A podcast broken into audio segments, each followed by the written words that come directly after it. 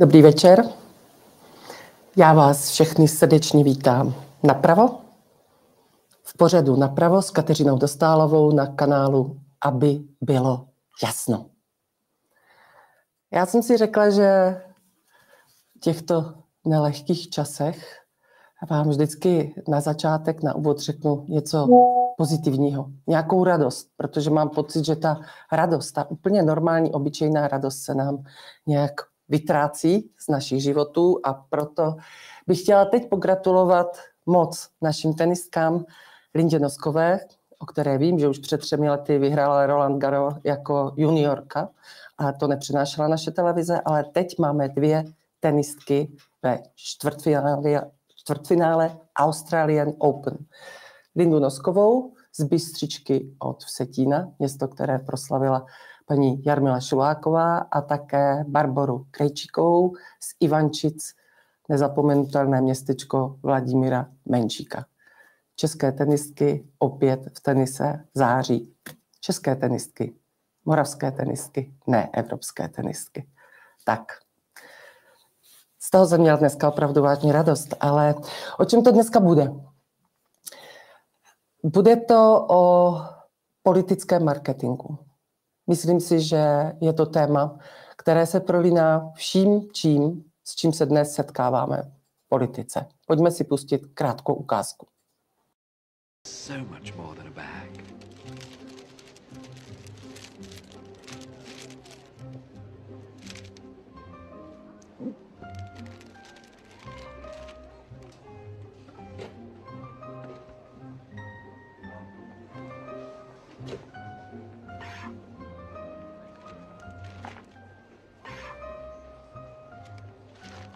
Could we be quite quick, please? Prontissimo.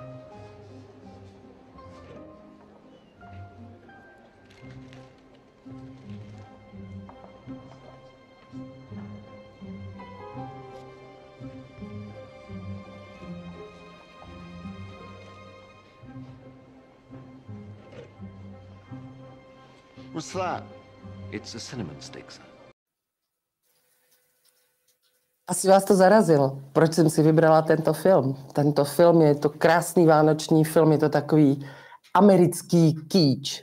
Je to film, který se velice líbí politickým marketérům a líbí se Vítu Rakušanovi. Přece si pamatujeme nejenom tuto scénu, ale také tu scénu, kdy Vít Rakušan nám obrací ty, ty desky jako jeden z těch herců hrdinu tohoto filmu své milované dívce, tak on nám ukazuje, co všechno bude pro nás, pro občany dělat. Je to takový politický marketing, všichni si vzpomenou na tento báječný film. A tady Rowan Atkinson tam sype ty bombóny voňavé, levanduly přivoní si, kousek z kořice, no to je politický marketing. Jak v podstatě to prázdno, to nic v té krabici. A já jsem o tom moc krát psala už před třemi lety, že si v podstatě kupujeme krabici se spoustou mašlí, a ono je tam prázdno. Je to takové navoněné něco, které se ovšem odráží na našich životech a já jsem si zvolila témata, všechno to, o čem se budeme bavit. Jak jsem vám slíbila, hned na začátku to bude ústavní soud, potom to bude korespondenční volba, opět marketing, jak říct lidem, jaká je to báječná věc, že to v podstatě vůbec nic neznamená, není to nic podstatného. Budeme se bavit také o tom, co se děje uvnitř pěti koalice, jaké jsou teďka volební preference a řekněme si na závěr také něco o tom, do čeho nás zase už dopředu nachystaným politickým marketingem jsme ve válce, jakože samozřejmě ve válce nejsme, ale bylo to nachystané, vehnala tato vláda. Jak jsem říkala, aspoň na začátku jsem si chtěla udělat nějakou radost a poblahopřát, ale teďka se pojďme dostat k prvnímu tématu. Pojďme se podívat na první obrázek. Penze rozdělili ústavní soudce. Baxa musel vyměnit klíčového muže, který oznámí rozsudek. Ano, bude to ve středu a e, já, proč to říkám? Změnil se nám ústavní soud, změnilo se nám obsazení ústavního soudu a jestliže si e, neustále říkáme, že náš prezident, český prezident, že nemá příliš mnoho pravomocí, tak ona to není pravda. A jedna z jeho největších a nejsilnějších pravomocí je právě výběr nových ústavních soudců.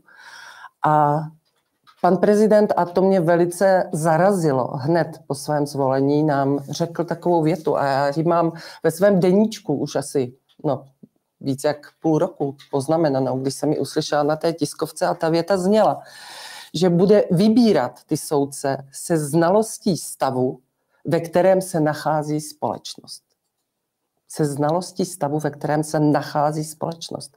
Ne podle odbornosti, podle kvalit toho konkrétního člověka, té osobnosti, toho soudce, ale podle stavu společnosti. A pozor, my jsme si koupili nebo respektive zvolili toho prezidenta, přivonili jsme si k té levanduli, k té skořici, bylo tam to obrovské PR, eh, samozřejmě bylo to PR hm, jaksi převzaté od paní prezidentky Čaputové ze Slovenska a Teď budeme svědkem rozhodnutí soudu v novém složení, nebo respektive v obměněném, v obměněném složení. A já se velice obávám toho, jaký ten výsledek bude. A protože my jsme o eh, těch nominantech a o tom, jak bude vypadat eh, ústavní soud už, na, aby bylo jasno, stvořili několik epizod, tak teď si pustíme úryvek z jedné z nich.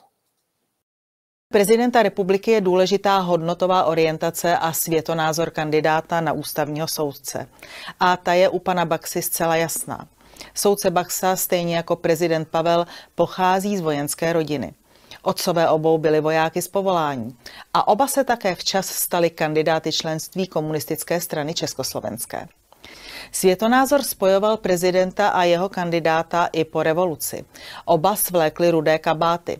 Zatímco Petr Pavel vyměnil službu ve vojsku Varšavské smlouvy za vojska NATO, Josef Baxa se postupně vypracoval na prvního náměstka sociálně demokratických ministrů spravedlnosti, včetně Pavla Rycheckého.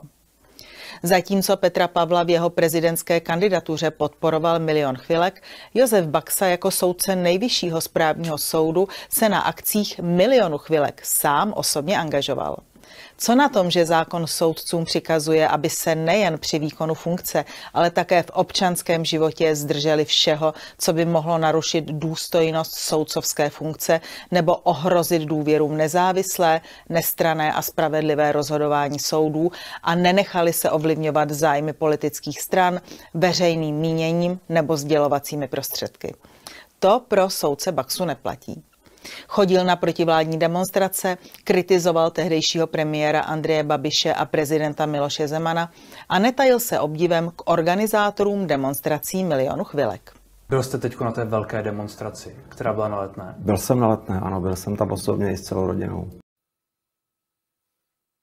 Všechno se vším souvisí a jestli si všichni pamatujeme, tak eh, tady jde o tu inflaci, eh, kterou nám neustále tvrdí vláda, že netušila, jaká ta inflace může být. A proto neustále oddalovala ty kroky, které se týkaly valorizace, na které se mohla domluvit i s opozicí, oddalovala do zvolení svého prezidenta. Svého prezidenta, který sám vybírá, samozřejmě po schválení senátem, vybírá ty nominanty. Já si myslím, že tady byl v rámci toho zvolení proveden jeden velký podvod, protože o té inflaci velice dobře věděli. A ať mi pan Mojmír Hampel z Národní rozpočtové rady vlády netvrdí to, že netušil, jestliže mnozí varovali. A já se samozřejmě, a nemusí se vám to líbit, ale já opravdu neznám člověka, který by byl tak fundovaný a jak, kterého by bylo tak zásadní téma inflace, jako je Václav Klaus. A jestliže já jsem četla už rok předtím, že nám hrozí obrovská inflace. Bylo to hned, už po volbách se o tom mluvilo, eh, že nás čeká závratná inflace, tak to mohli předjímat. Co si o tom myslím? Myslím si to, že ten soud rozhodne v neprospěch, v neprospěch o, o opozice, v neprospěch toho, v neprospěch toho podání a e, našla jsem si tady ještě jeden obrázek, který tak ilustruje to důchodci loni schudli nejvíce za posledních deset let. To je jeden z průvodních, z průvodních obrázků. Já vím, že na to všichni čekáme, ale já bych vás chtěla varovat. No, ten marketing, jako který si říkáte, pan prezident Pavel byl napraven. Ne, tady opravdu ten marketing dělá divy lidem eh, fakt zatemní, zatemní mysl a říkají si, bude hezky vypadat, ano, bude vonět jako ta levandula, bude výborný jako ty bombony, bude nás reprezentovat a to stačí. Ne, to opravdu vážně nestačí. Ten prezident má pravomoce a byl vybroušený diamant Petrem Kolářem a PR marketingem. Pojďme se podívat, ještě to už je takový zoufalá, zoufalá jenom reakce, lidová tvořivost, já ji mám ráda. Možná umřu hladem, možná nebudu mít na jídlo, možná umřu, protože nebudu mít léky, které nutně potřebuji a budu mít občanku v mobilu. Jako já si myslím, že ta, tyhle ty scénáře nehrozí, nicméně eh, myslím si, že občanku v mobilu, teď jsem viděla tak myslím si, že to byl radní za ANO, jestli se jmenuje Ondřej Prokop, tuším, nerada bych mu zkomolila jméno, tak říká, že ho zastavila policie, neměl u sebe žádné doklady a že během pár vteřin byli schopni si eh, v, v laptopu podle, čistě jenom podle jeho jména a data narození najít veškeré údaje. Ale tenhle ten pirátský počin s těma občankama, tak to je set sakra eh, drahý počin, pirátský počin, docela slušný zakázkový počin. Víc se k tomu vyjadřovat nebudu, protože důkazy a podklady k tomu nemám. Další věc, která je zase zabalená do takového hezkého, tentokrát hereckého, hereckého módu, herci, velice populární herci pomáhají eh, této vládě, jak se nezabývat tím, tím obsahem, o co vlastně jde, ale, ale takovou tou jakousi ležerní formou, jako je to pohoda. Pojďme se na to podívat, na tu pohodu. Víte, že holub dokáže uletět až tisíc kilometrů za den? A víte, že někteří voliči cestují i 2000 kilometrů, aby mohli volit? A víte, že jsme jednou z posledních tří zemí Evropské unie, kde nemají korespondenční volbu. Prohlasování korespondenční volby je ale konečně na spadnutí. Buďte ve střehu a připraveni volbu podpořit. Já jsem Tomáš Holub a podporuji tohle sdělení. A já jsem Radek Holub a podporuji Tomášovo sdělení. Ano, naši herci, no, já si myslím, že všichni moc dobře víme, že tyhle ty bijáky, ať už to byla Nutella nebo ten další, ke kterému se dostaneme, nebo tady tenhle ten herecký sketch, tak samozřejmě platíme my. Ale já už nebudu opakovat dokola to, že si myslím také, že je to v rozporu s naší ústavou, že ta volba nebude tajná, že máme opravdu naprosto precizní, skvělý způsob voleb, kdy víme okamžitě výsledky a kdy se k nám jezdí učit z řady zemí, jak funguje náš volební, volební systém, tak bych chtěla říct jenom takové dva střípky. Naše pěti koalice zhlíží k Tajvanu. A podívejme se na to. Na Tajvanu nemají korespondenční volbu. No a proč ji nemají? No protože spousta jejich krajinů žije v Číně. To snad dává rozum, logicky ne. A pojďme se podívat na jeden obrázek, když mluvím o tom, proč na Tajvanu nemají, no protože je to účelové a tady nám to říká i pan Jan Kysela, ústavní právník, rvačka o korespondenční volby. Kysela poslal vzkaz Fialovi, zavání to účelovostí. Dle ústavního právníka Jana Kysely jsou ty námitky na místě, trošku to zavání účelovosti, no, bych řekla, že vůbec ne trošku, ale naprosto jednoznačně, fatálně. Eh, víme, jak eh, dopadly ty, ty volby hm, tehdy hm, Topolánek versus Paroubek, tak tam se prakticky jednalo o hlasy. Tuším, že to bylo v Jižních Čechách a byly to hlasy ze zahraničí. Ale tady bych chtěla říct ještě jednu věc na obhajobu toho, že probíhá dlouhá diskuze, ještě bude probíhat, bude a eh, vládní koalice argumentuje tím, kolik nás to stojí peněz, že snad jedna hodina 700 tisíc a v nedělní partii se pustili do Tomia, do Tomia Okamury. A e, víte, já si myslím, že ty peníze, které jsou vynaloženy na demokratickou diskuzi, parlamentní demokratickou diskuzi, kdy my jako občané veřejnost si můžeme poslechnout ty argumenty a chtěla bych obrátit vaši pozornost na Radka Vondráčka, bývalého předsedu poslanecké sněmovny, měl opravdu skvělý projev a těch argumentů snesl proti té korespondenční volbě hodně. Ale proč o tom říkám, o té částce? No, já si totiž myslím, že nás Petr Fiala svým kšeftem s energobarony v rámci stropování energií připravil o takové obrovské nehorázné miliardy peněz, že by měly být absolutně potichu potichu v rámci toho, kolik stojí tady tohleto zasedání. A ta demokratická diskuze, o které se obávám, že ji budou chtít velice rychle utnout. Ale pojďme se podívat na další věc. Já jsem zaregistrovala jedno krátké video, eh, které Markéta Pekarová končí slovem levárna. Pojďme si ho poslechnout já vám pak tomu něco řeknu a mýty o korespondenční volbě, část čtvrtá. Jakub píše, Teď můžou volit na ambasádě, jenž tu korespondenční volba a smrdí z toho akorát levárna jako prase. No, Jakube, já nemůžu souhlasit. Na ambasádu to mnozí mají stovky, někdy i tisíce kilometrů. Vezměme si, jak jsou velké některé státy, Spojené státy, Austrálie, Kanada. A tito lidé pak utrácí nemálo peněz, třeba za latinky, a za samotnou cestu, ale také to stojí strašně moc času. Vždyť si vezměte, že jenom kvůli tomu, aby mohli jít volit, tak musí urazit takovouhle vzdálenost vzít se na to dovolenou, zaplatit za letenky nebo jiný způsob dopravy. Já myslím, že tyhle překážky bychom měli odstraňovat a nevymlouvat se na to, že tohle je jednoduchá volba. Myslím, že je velmi složitá. A k té levárně to v dalším videu. Vám to řeknu já. Víte, já mám rodinu v zahraničí, teď jsem mluvila, jsem o tom vypsala se švagrem z Connecticutu. Eh, ten tenis, když jsem zmínila ty tenisky, tak eh, švagrová z Melbourne okamžitě v noci psala, díváte se na naše tenisky. Ano, takže já relativně mám přehled. Ale víte, co neví naši krajané v zahraničí? Oni totiž neví, kdo nám vládne. Oni neví, co nám nabízí za programy jako a jakou delevárnu. Oni totiž volí, převážně naši krajané volí pravici vy si myslíte, že to, co nám vládne, že je pravice? Tahle ta, tohleto progresivistické levicové spolčení pětikoaliční? E, myslíte si, že ví naši e, krajané, že nás e, tato vláda chce zbavit spolu s tím prezidentem, kterého taky, ano, Levandula krásně vypadá, že ví, že nás chce, nás, Českou republiku, zbavit práva veto? Myslíte si, že ví, že nás chtějí zbavit eura? Ta, pardon, koruny, omlouvám se, chtějí přijmout euro. No tu korunu tady máme od roku 1918. Přežila i protektorát, přežila e, sovětskou okupaci, nemáme rubl, neměli jsme marku, prostě máme korunu. Ví to? No já si myslím, že to neví. No. A v té souvislosti eh, musím říct, že mě, že mě přijde jako naprostá drzost. Pojďme se podívat na další obrázek, když se nám Vít Rakušan fotí ze studenty, eh, kteří jsou z gymnázia a to gymnázium se jmenuje Paměť národa.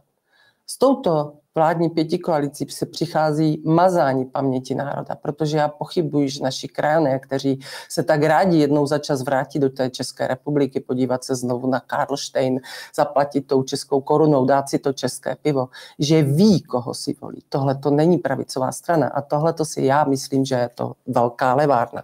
Ale teď vám ještě řeknu jednu věc, zajímavou věc. Tak důležitý zákon a rozhodnutí pro naši zemi, jako umožnit volbu, eh, která opravdu je dokázáno, že může způsobit eh, falšování voleb, eh, opakování voleb. Jo, pardon, na novinkách CZ jsem dneska četla, že v Americe, tuším, že to byly nějaké obecní volby, se už musí opakovat, protože opět došlo k falšování těch voleb. To je dnes čerstvá zpráva. Ale víte, já chci říct to, že tento návrh není ani vládním návrhem, to je poslanecký návrh a on není bez chyb. Eh, proč jsem vám řekla, že si myslím, že ústavní soud eh, ve středu rozhodne tak, jak rozhodne, že rozhodne provládně a protiopozičně, no tak ono to souvisí možná i s tou korespondenční volbou, protože tu, to mimořádné jednání na toto téma vyhlásila předsedkyně sněmovny Markéta Pekarová Adamová v den, kdy zasedal ústavní soud. Myslíte si, že ti lidé spolu nemluví? No já si myslím, že mluví. Ale proč mluvím o tom poslanském návrhu a o tom, že jsou tam chyby? Já jsem na síti X zachytila, a nejenom tam, zajímavou věc. Já jsem totiž, podívejte se na to, si přečetla, že Mikuláš Ferjenčík, Pirát, vzkazuje Petrosi Michopulosovi, keci a politika, že ano, je to kyselý. Skutečně objevil chybu v korespondenční volbě. Zůstalo tam úřední ověřování v bydliště, co by v praxi velmi zkomplikovalo elektronické žádosti o volební obálky. Piráti i vnitro hned začali pracovat na řešení. Petros Michopulos odpovídá, no to je paráda. Tak ty narážky na rádio bychom mohli vynechat. No tak je to takový pořad, který běžel v úterý, já jsem ho náhodou viděla. Ano, opravdu Petr Michopoulos tam na to upozorňoval. To je taky ten politický marketér, já bych řekla politický biznismen, eh, který, který na tohleto, na tohleto upozornil. A víte, v čí jsme to vlastně rukou u tak zásadního rozhodnutí? Co to je za amatérismus? Poslanecký návrh a s takovouhle chybou? Pojďme se podívat na další, na další obrázek. Ano, tady máme Markétu Pekarovou Adamovou. Tam je vyloženě zajímavá ta časová posloupnost. Ve chvíli, kdy to z úterý večera zjistili Piráti, tak se omluvili Michopolosovi. Ještě byli tak upřímní, já bych řekla pitomí, že to napsali na síť X. Jako. Eh, tam si to s Petrosem Michopolosem vyříkali a až ex post Markéta Pekarová Adamová nám oznámila, registrace pro korespondenční volbu zahraničí nebude vyžadovat doložení pobytu úředně ověřenými dokumenty. Návrh zákona upravíme ve druhé čtení. Stačí čestné prohlášení. Co to je? U volby čestné prohlášení? Neuvěřitelný. A jako tihleti amatéři se tady domlouvají na základě nějakého pořadu, nějakého podcastu, jakéhosi biznismena, který vyrostl na zádech Miroslava Šloupa a Miloše Zemana, tak prostě najednou zjistí takovou díru. Pojďme se podívat, hned zareagovali. Další obrázek. Další obrázek nám říká, uvěření, ověřování bydliště nebude nutné. Tak už se zpamatovali, už na tom pracují Piráti, už na tom pracuje, pracuje vnitro. Mně se to zdá naprosto neuvěřitelný tady tohleto. No aby jsme si eh, pro dokreslení ukázali, kdo je to ten politický marketér, tak se podíváme na další obrázek. Ano, to je z toho úžasného Mejdanu. Oni ve svém podcastu vyhlašují jakousi soutěž a udělali si takový, takový Mejdan, ale Upozorňuji vás na báječnou epizodu AB, aby bylo jasno, která běžela dneska v pět hodin, kde se dozvíte, dozvíte víc a tady skvělá společnost. Tak si představte, že Pavel Novotný, Marie Bastlová, Světlana Vitovská, tady máme Petrose Michopulose, kdysi, kdysi novináře z Reflexu, který se kdysi ještě dal číst, Bohumila Pečinku, tak v podstatě tito lidé eh, rozhodují, upozorňují, mohli si to tak jako někde v hospodě, jako si to tam povykládat, rozdat, pak to hodit do toho parlamentu. Víte, ono celé, ta korespondenční volba jako je pro tyhle ty lidi takové jako jeden velký mejdan, nějaká tajnost, zastan nám řekla paní eh, místopředsedkyně sněmovny Kovářová, že tajně se to udělá tak, že půjdete do druhé místnosti a zavřete za sebou dveře. Já jsem ale vypadla z křesla, když to řekla v partii. Jako. Ale ono se to taky bude volit tak, jak oni si udělali ten Mejdan, takže se sejdou třeba v Austrálii, jak říkám, teďka jsme si psali se Švagrovou, eh, se sejdou někde večer, zahrajou si třeba flašku, vypijou pár lahví vína a pak si udělají legraci z toho, jak půjdou volit a to, co do té obálky hodí neuvěřitelná, taková jakási degradace tak, tak důležité věci. Já jsem, mě bylo 25, když byl rok 89 jako, a prostě volby pro mě do dneška jsou svátkem. Já jsem v roce 96 vedla svoji rodinu, když jsem měla strach, že to nevyhraje, nevyhraje ODS ty volby. O dva dny dřív z dovolené jsem posadila dva malý kluky do auta a jeli jsme domů, protože ten, kdo zažil tu totalitu, tak prostě už to nikdy nepřispustí. A tady uběhlo jenom 34 let, aby se dělali mejdany, aby se dělala sranda, aby nějaký marketér upozornil, že zákon o tak důležité věci je špatně. A pak nám tady předsedkyně poslanecké sněmovny tweetuje, jak to bude všecko cajku. A pak mám ještě jednu poznámku k té korespondenční volbě, kterou bych chtěla říct. Za úplně nejpitomnější argument považuji ten, kdy se řekne, mají to všichni. Teď to mají všichni. Já teda nevím, jestli když všichni budou chtít skočit ze střechy, jestli byste skočili taky, ale mně ten argument přijde hloupej. Já vám uvedu takovýhle příklad třeba.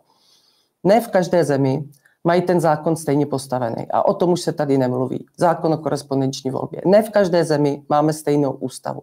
A když bych šla dál k podobným příkladům, tak třeba když se přijímala smlouva DCA v takové šílené rychlosti, lokajská poklona, Jany Černochové jela do Ameriky, tak se nám řeklo, no vždyť Maďaři to mají dlouho. Mají to dlouho a je to, všecko je to happy. No Maďaři to mají dlouho, ale nemají to stejně jako my. Maďaři totiž mají na svých základnách kontrolu nad tím, eh, co tam na to naveze za zbraně. Oni tu kontrolu mají, my ne.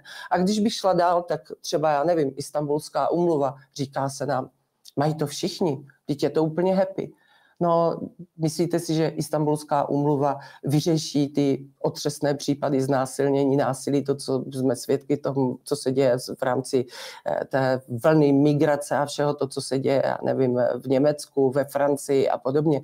Ty případy slyší, pomůže jim Istanbulská smlouva? Ne, ta Istanbulská smlouva je čistě jenom nabourání zákonů, eh, je to prostě kulturní válka a je to hlavně velký biznis pro neziskové organizace, které vás budou jezdit šikanovat a kontrolovat. Je to prostě jenom biznis.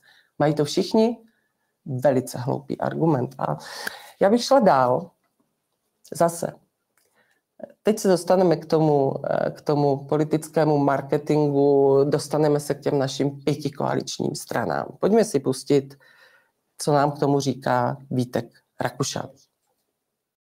Já jsem se dostali do určitý fáze naštvání. Já jsem říkal, OK, OK, tak já jako přivedu ty nejlepší marketéry který mají výsledky třetí cesty v Polsku, eh, Čaputový na Slovensku a u nás prezidenta Pavla. Mimochodem máme natočený takový klip profesionálně a s tím už nám pánové pomáhali, eh, opravdu jako na dobrý kamery a podobné věci, který úplnou radost ve veřejném prostoru neudělá, možná tím trochu podráždím koaliční partnery a ten už a, a, ten, a ten klip, to má být nějaká předzvěst i toho, že vyjíždíme do těch regionů.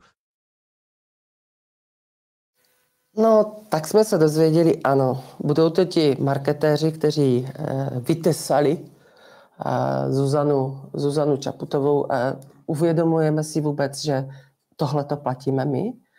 My eh, to lakování na růžovo, to, to prázdno bez toho obsahu, to, to, to, to zmizení té politické soutěže, té diskuze o těch vážných tématech, eh, my si to platíme sami sobě, proti sobě, protože politické strany samozřejmě jsou financovány ze státního rozpočtu a tohle to jim všechno platíme, platíme my.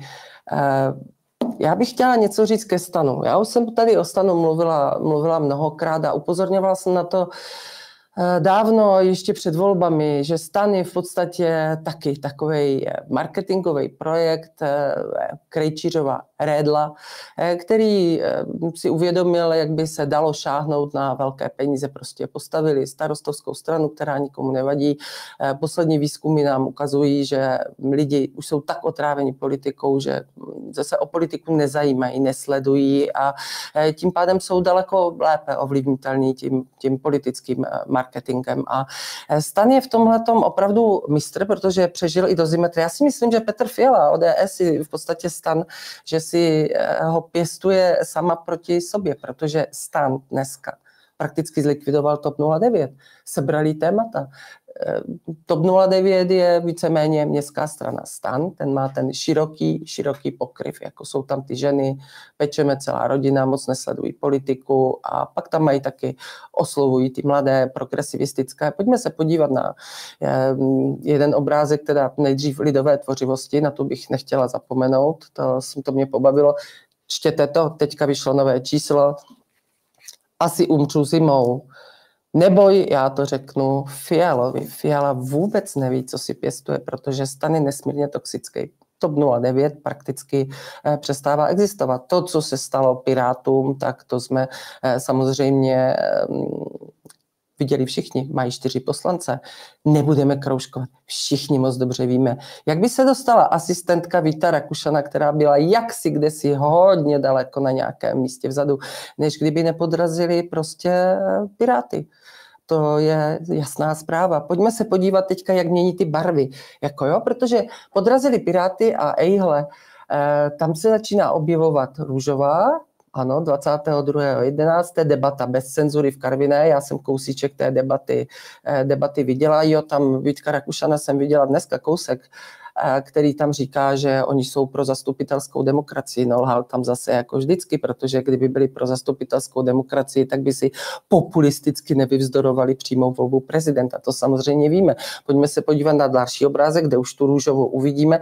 A tady jsou ty města, ano, takový ti jakoby troublemakeri, by se dalo říct, tyhle ty města, jako, takže Vítek Rakušan, hrdina tam jede vybavený tou růžovou. A jestli jste si vzpomněli na sjezd Pirátů, tak tam Markéta, Markéta Gregorová, eh, která se stala místo předsedkyní Pirátů, tam mluvila o té růžové, ona je představitelka té růžové, takže si nejenom likvidují TOP 09, zebrali jim témata, teďka si tak jako zase zobnou od těch Pirátů, protože Piráti nám rostou, ti jsou na 10,5 procentech. A víte co, eh, oni ti stanisti, oni si tak ze sebou nějak moc nevěděli, nevěděli rady. On to vzniklo a tři měsíce postupu do Evropské, do Evropské unie a celý je to založené na tom biznisu, dotačním biznisu prostě.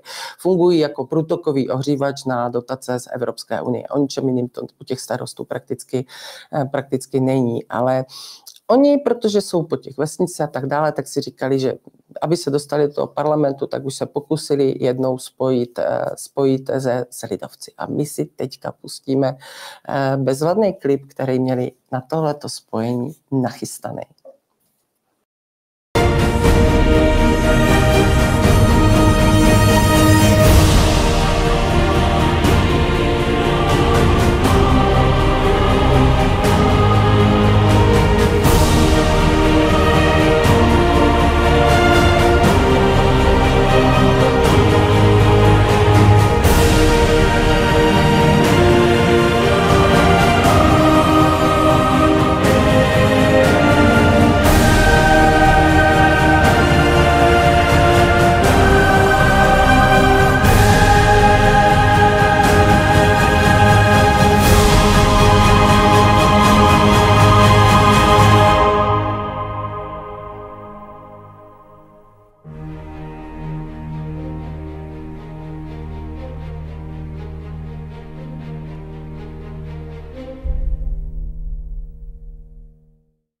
Jestli se vidíme, chtěla jsem říct bav, síla věrnosti, přátelství a to bav jsem říkala, mě to opravdu rozesmalo, já jsem ten klip neviděla, já jsem si ho nevyhledala, až teďka jsem vám chtěla říct, že ten stan je takový toxický, on, on dokonce už tam byli, byli koketování už kdysi, Stop 09 a pak tam byly problémy s ministrem kultury a tak dále, jak si i stopkou zahrávali a tak dále, jenomže lidovci, Lidovci jsou tady 100 let, lidovci jsou věční a když uviděli tady tento klip a vybavil na ně ti skauti a ti kluci v těch šandá a jako ta věrnost a přátelství, no tak pochopili, že eh, teda eh, by to nemuselo dopadnout, ne, nemuselo to dopadnout dobře se stanem. Já si myslím, že to nedopadne dobře s ODS, protože Vít Rakušan a celé to jeho video řekl to jako a musíme být tvrdší a tak dále, jako jo, tak ti jdou teďka té slabé, vyprázdněné, členská základna neprotestující, tak té ODS jdou docela slušně po krku. A já, se, já bych se podívala na Lidovce, protože Lidovci si vyzkoušeli s Marianem Jurečkou v čele takový to manželství pro všechny a takový ty progresivistický téma. A já se vůbec nedivím Cyrilu Svobodovi, který sice úspěch jako předseda neměl, kdy říká, že opustili ty konzervativní hodnoty, eh, které ti Lidovci vždycky, vždycky ctili. A nebylo to jenom tou, tou starší vole, voličskou základnou, jako, kterou, kterou oni, oni mají, ale prostě eh, ty progresivistické politická témata jsou prostě pro lidovce tabu. A Marian Jurečka je prostě do té lidové strany vznesl. Stejně jako ten hladík. No proto jsou dneska na dvou procentech. A když si teďka Marian Jurečka ještě zavařil tím průšvihem, já to teda opravdu říkám, tím, jak to rozmazával, jak strašidelně lhal, tak ještě šlapal po té tragédii a to se nedívím, že se bouří ta členská základna. Ale pojďme se podívat ještě na jeden obrázek, protože Marian Jurečka nemá eh, průšvih jenom tady tenhle ten, ale Jurečka a biznis jeho manželky. To není taky věc, která by nehýbala s tou členskou základnou, víte.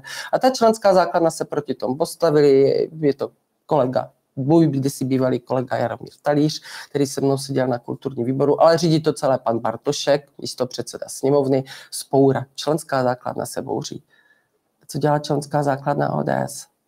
Víte, teďka vyběhlo něco, že milion Petr Fiala, tak četla jsem ty reakce, jako mávně nad tím rukou, co nějaký milion a podobně, ale o to ani tak nejde. Tady jsou tisíc a jedna zásadních věcí, který prostě já ty lidi fakt nechápu. Já jsem dneska, když jsem četla nějaký komentář k tomu, eh, tak jsem, mě tak napadlo, jako že jim je to v podstatě úplně jedno, co si s něma Fiala dělá, jak vyprázdnil program té, té strany a že v podstatě, teď to řeknu lidově, jestli můžu, já jsem to dala, když jsem to psala do uvozovek, v podstatě jim je úplně jedno, že on jim zdražováním a tou svojí politikou zdraží pivo, že zlikviduje hospody na vesnicích, oni se půjdou zavřít do garáže, klidně si tam dají tu Plzeň za 40, když v Německu ji mají za 15 nebo za 20 a budou držet hubu a krok. A e, víte, já jsem když jsem o tom tak přemýšlela, jak to vypadá vůbec v té pětce a teďka oni už nebudou jakoby nic dělat, oni už teďka budou jenom předvolebně šílet s těma PR agenturama, budou se navzájem proti sobě vymezovat. Na ODS budou vyset tihle dva ocásy, kteří už jsou skoro mrtví, protože stan zafungoval u TOP 09, lidovci mají svoje problémy s progresivistickým Jurečkou a tak dále. Tak co ta, co ta ODS, co ti členové, kde mají ty lidi vůbec nějakou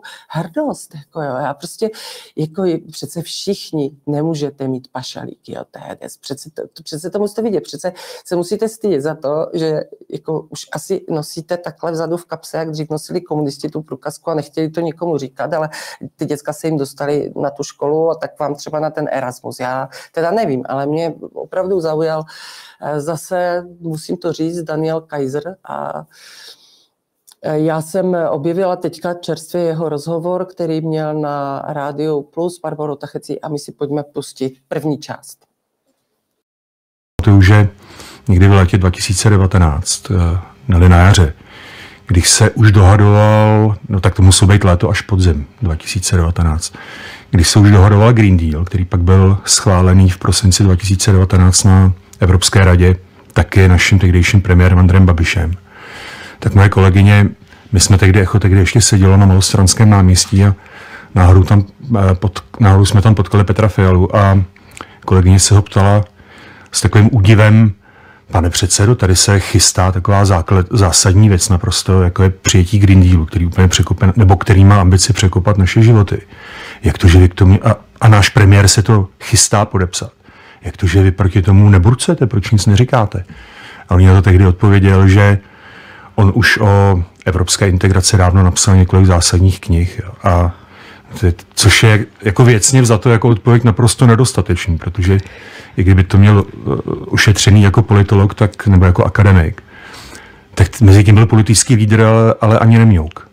Nejzásadnější na tom je, že Oh, že, že, že prostě se nijak aktivně nebráníme uh, plánu, to je obří plán na příštích uh, skoro 30 let, to je prostě, to by Stalin zblednul závistí tady v tom ohledu. To, to, to, Teď mluvíte o Green Dealu. O Green Dealu, takhle, takovýhle dlouhodobý plánování, který zasahuje do ekonomiky a do našich životů.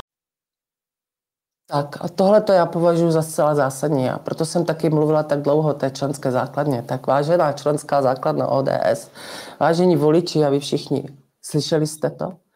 2019. Já mám nejraději pro popsání situace takovýhle autentický okamžiky, které jsou prostě pravdivý.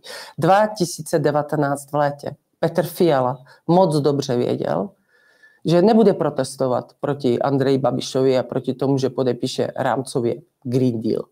Protože on věděl, že ho bude ještě utužovat.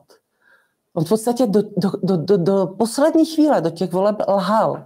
lhal hal, aspoň teda, že nekřičel teda tak jako brutálně v tom parlamentu, protože už 2019, si volby byly 8. října 2021, on 2019 věděl, že bude lhát dál, že nás zbaví motoru, spalovacích motorů, že utuží emisní povolenky a tohle to všechno bude dělat dál, protože on už o tom napsal hodně knih. Daniel Kajze tady velice správně říká, to je zcela zásadní věc. A tohleto si on uvědomoval. A proč to dělal? On chtěl tu moc. On celou tu dobu se jenom spojovali. Neměli vůbec žádný program a proto já mluvím o tom eh, politickém marketingu, protože to byla ta krabice s plnou mašly a všude bylo antibabiš, antibabiš, antibabiš. Ale jako co bylo vevnitř? No vevnitř bylo. My jsme si mysleli, že je tam prázdno, že se prostě jenom věnovali kampani proti Babišovi. Ne.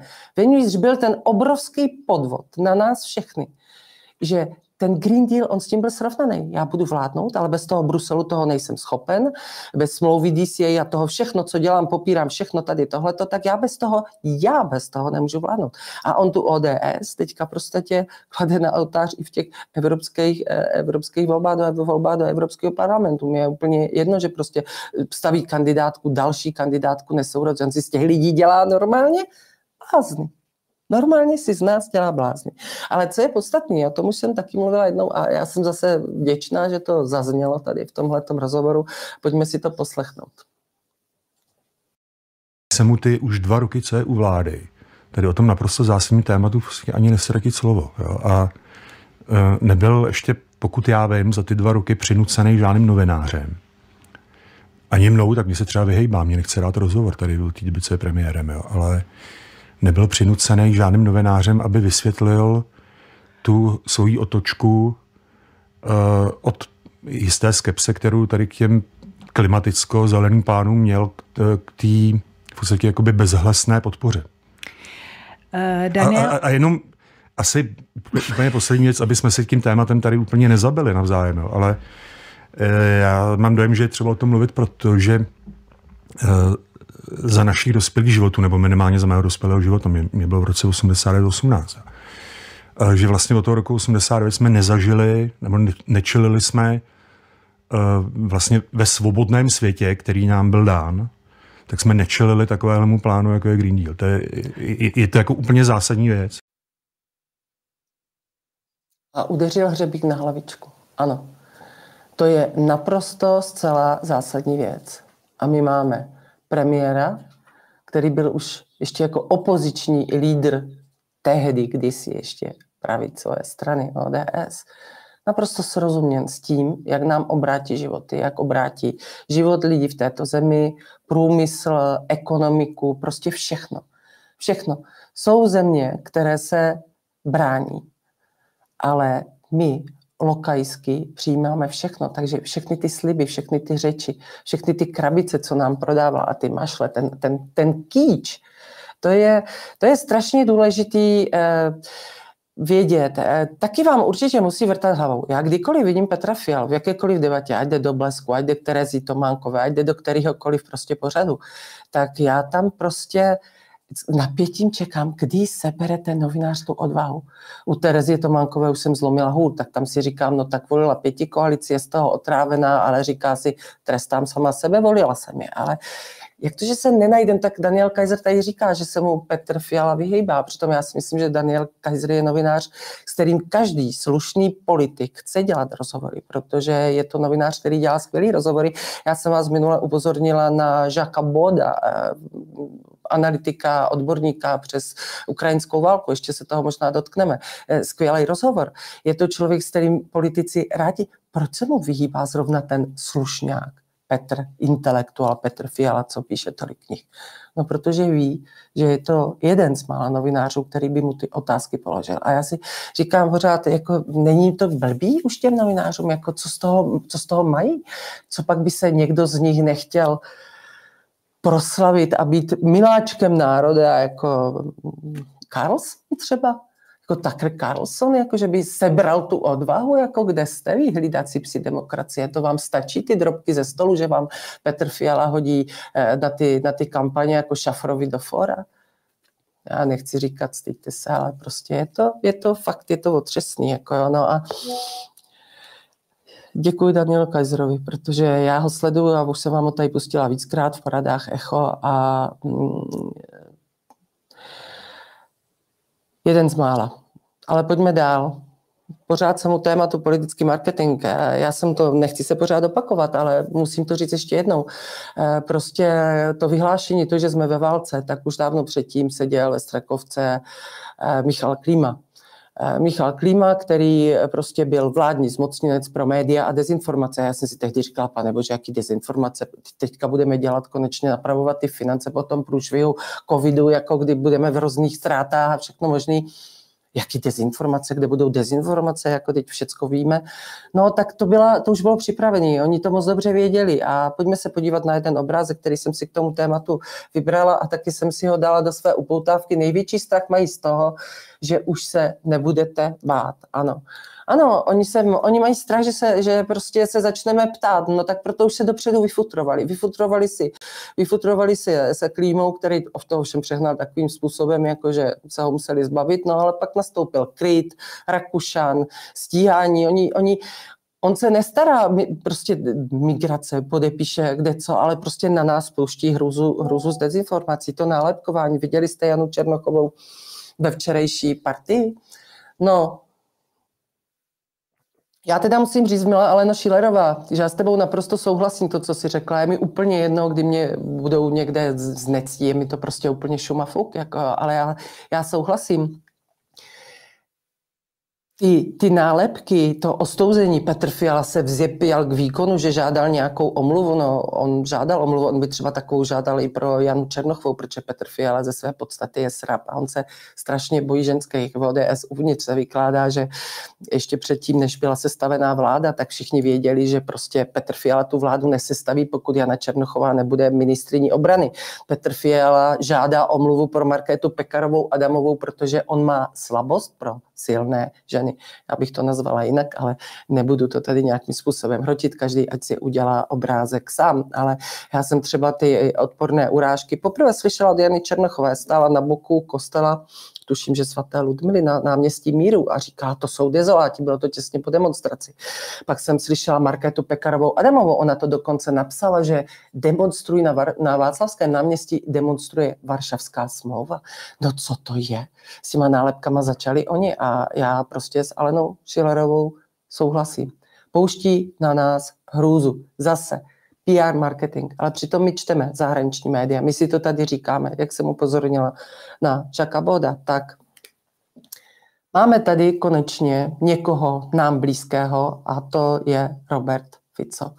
Pojďme se podívat na eh, nejdřív jeden obrázek a to vám chci ukázat, zasedalo Světové ekonomické fórum v Davosu a pojďme se podívat na obrázek. Ano. Klaus Schwab a Uršula Leyen. Já jsem si od přítele, který bydlí kousek Davosu, je fotograf, tak jsem si nechala ověřit autenticitu toho obrázku. Ano, je to autentický obrázek, je to eh, z minulého, z minulého týdne. No a samozřejmě, že tady tohleto fórum bylo hodně o tom, jak se budou radit, jak dál budou pokračovat tom boji, kde budou brát peníze, byl tam Zelensky a tak dále.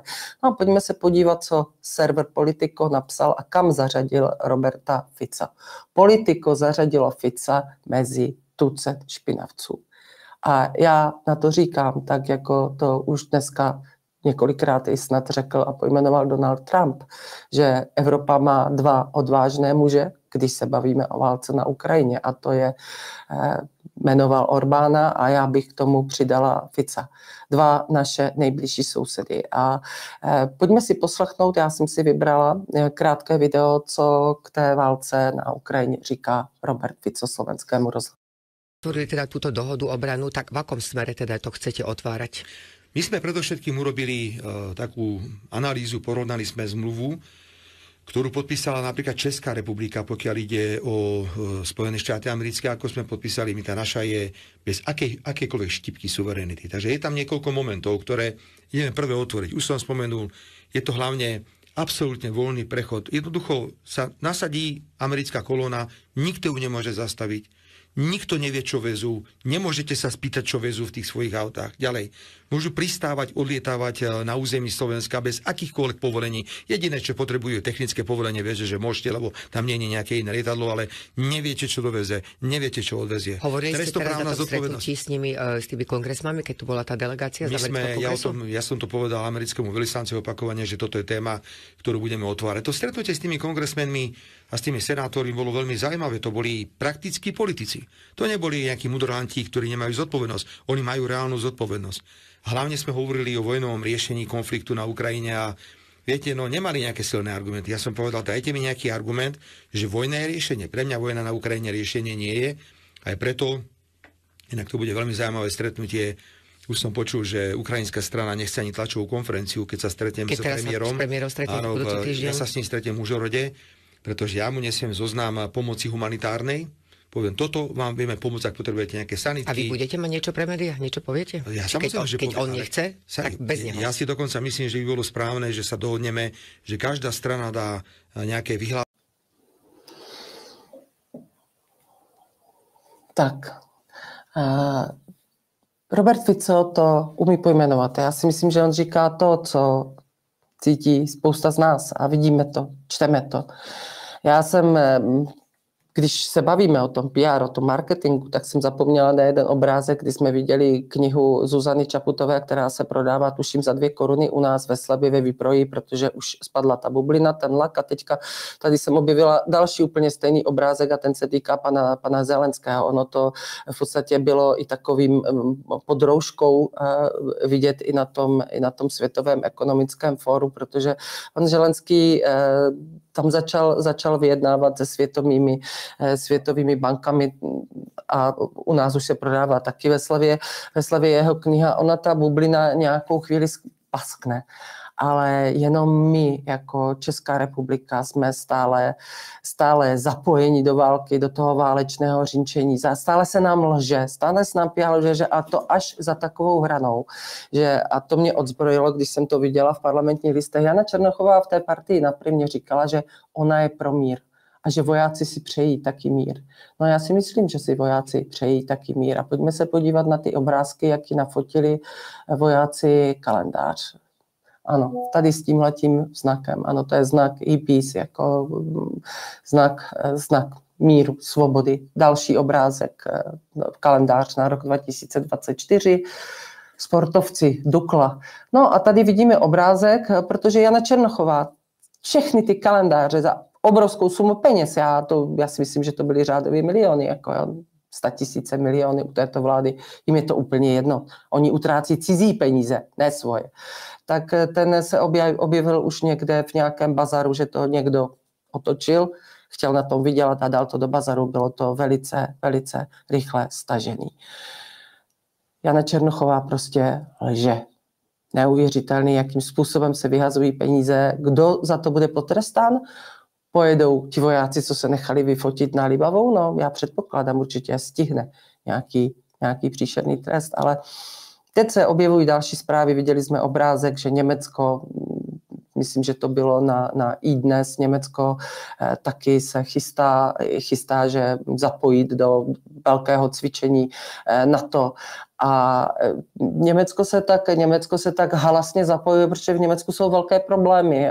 Vidíme to, vidíme to všichni. Jsou tam, jsou tam demonstrace nespokojených zemědělců, teďka se to snaží překrýt, že útočí na AFD. No, tak samozřejmě, když se to překryje všechno tohleto válkou, tak o tom, eh, tak o tom nebudou moc lidi tolik mluvit, že se nadále na Ukrajině zabíjí lidi a tato vláda nás nutí pokračovat v tomto šílenství a je papeštější než papež i v tom, že teď se nám chlubí tím, že přijali eh, vyvlastňovací zákon, eh, že se bude u nás jako jedna z prvních zemí nejvíc aktivní v té Evropské unii, že se tady bude zabavovat majetek Rusů. Já se teďka nechci bavit o majetku Rusu, ale já si myslím, že ten zákon je absolutně šílený vykřičník pro nás, pro všechny, co jsou schopni udělat když se změní situace, jakože vůbec k něčemu takovému jsme přistoupili, teď je to v rozporu se všemi, se všemi mezinárodními právy, něco takového udělat. Oni jsou na to ještě pišní. My připravila jsme si obrázek, ano, protagonisté byl Michal Žantovský, eh, samozřejmě kdo jiný než eh, poslanec eh, Ondřej Kolář, syn svého tatínka, který nám tady bude rozhodovat, jestli budeme, nebudeme, nebudeme mít v Moskvě velvyslance, o tom rozhoduje Petr Kolář, protokolář, ten nám to řekl nedávno v interview. No potom pan, pan Votápka a e, ten k tomu i napsal dost takový dramatický tweet, jak je to všechno v pořádku. Ano, tady ho máme zabavme ruský majetek v České republice a tady se prakticky chlubí, že dává vládě pravomoc rozhodnout o odnětí vlastnických práv a tak dále.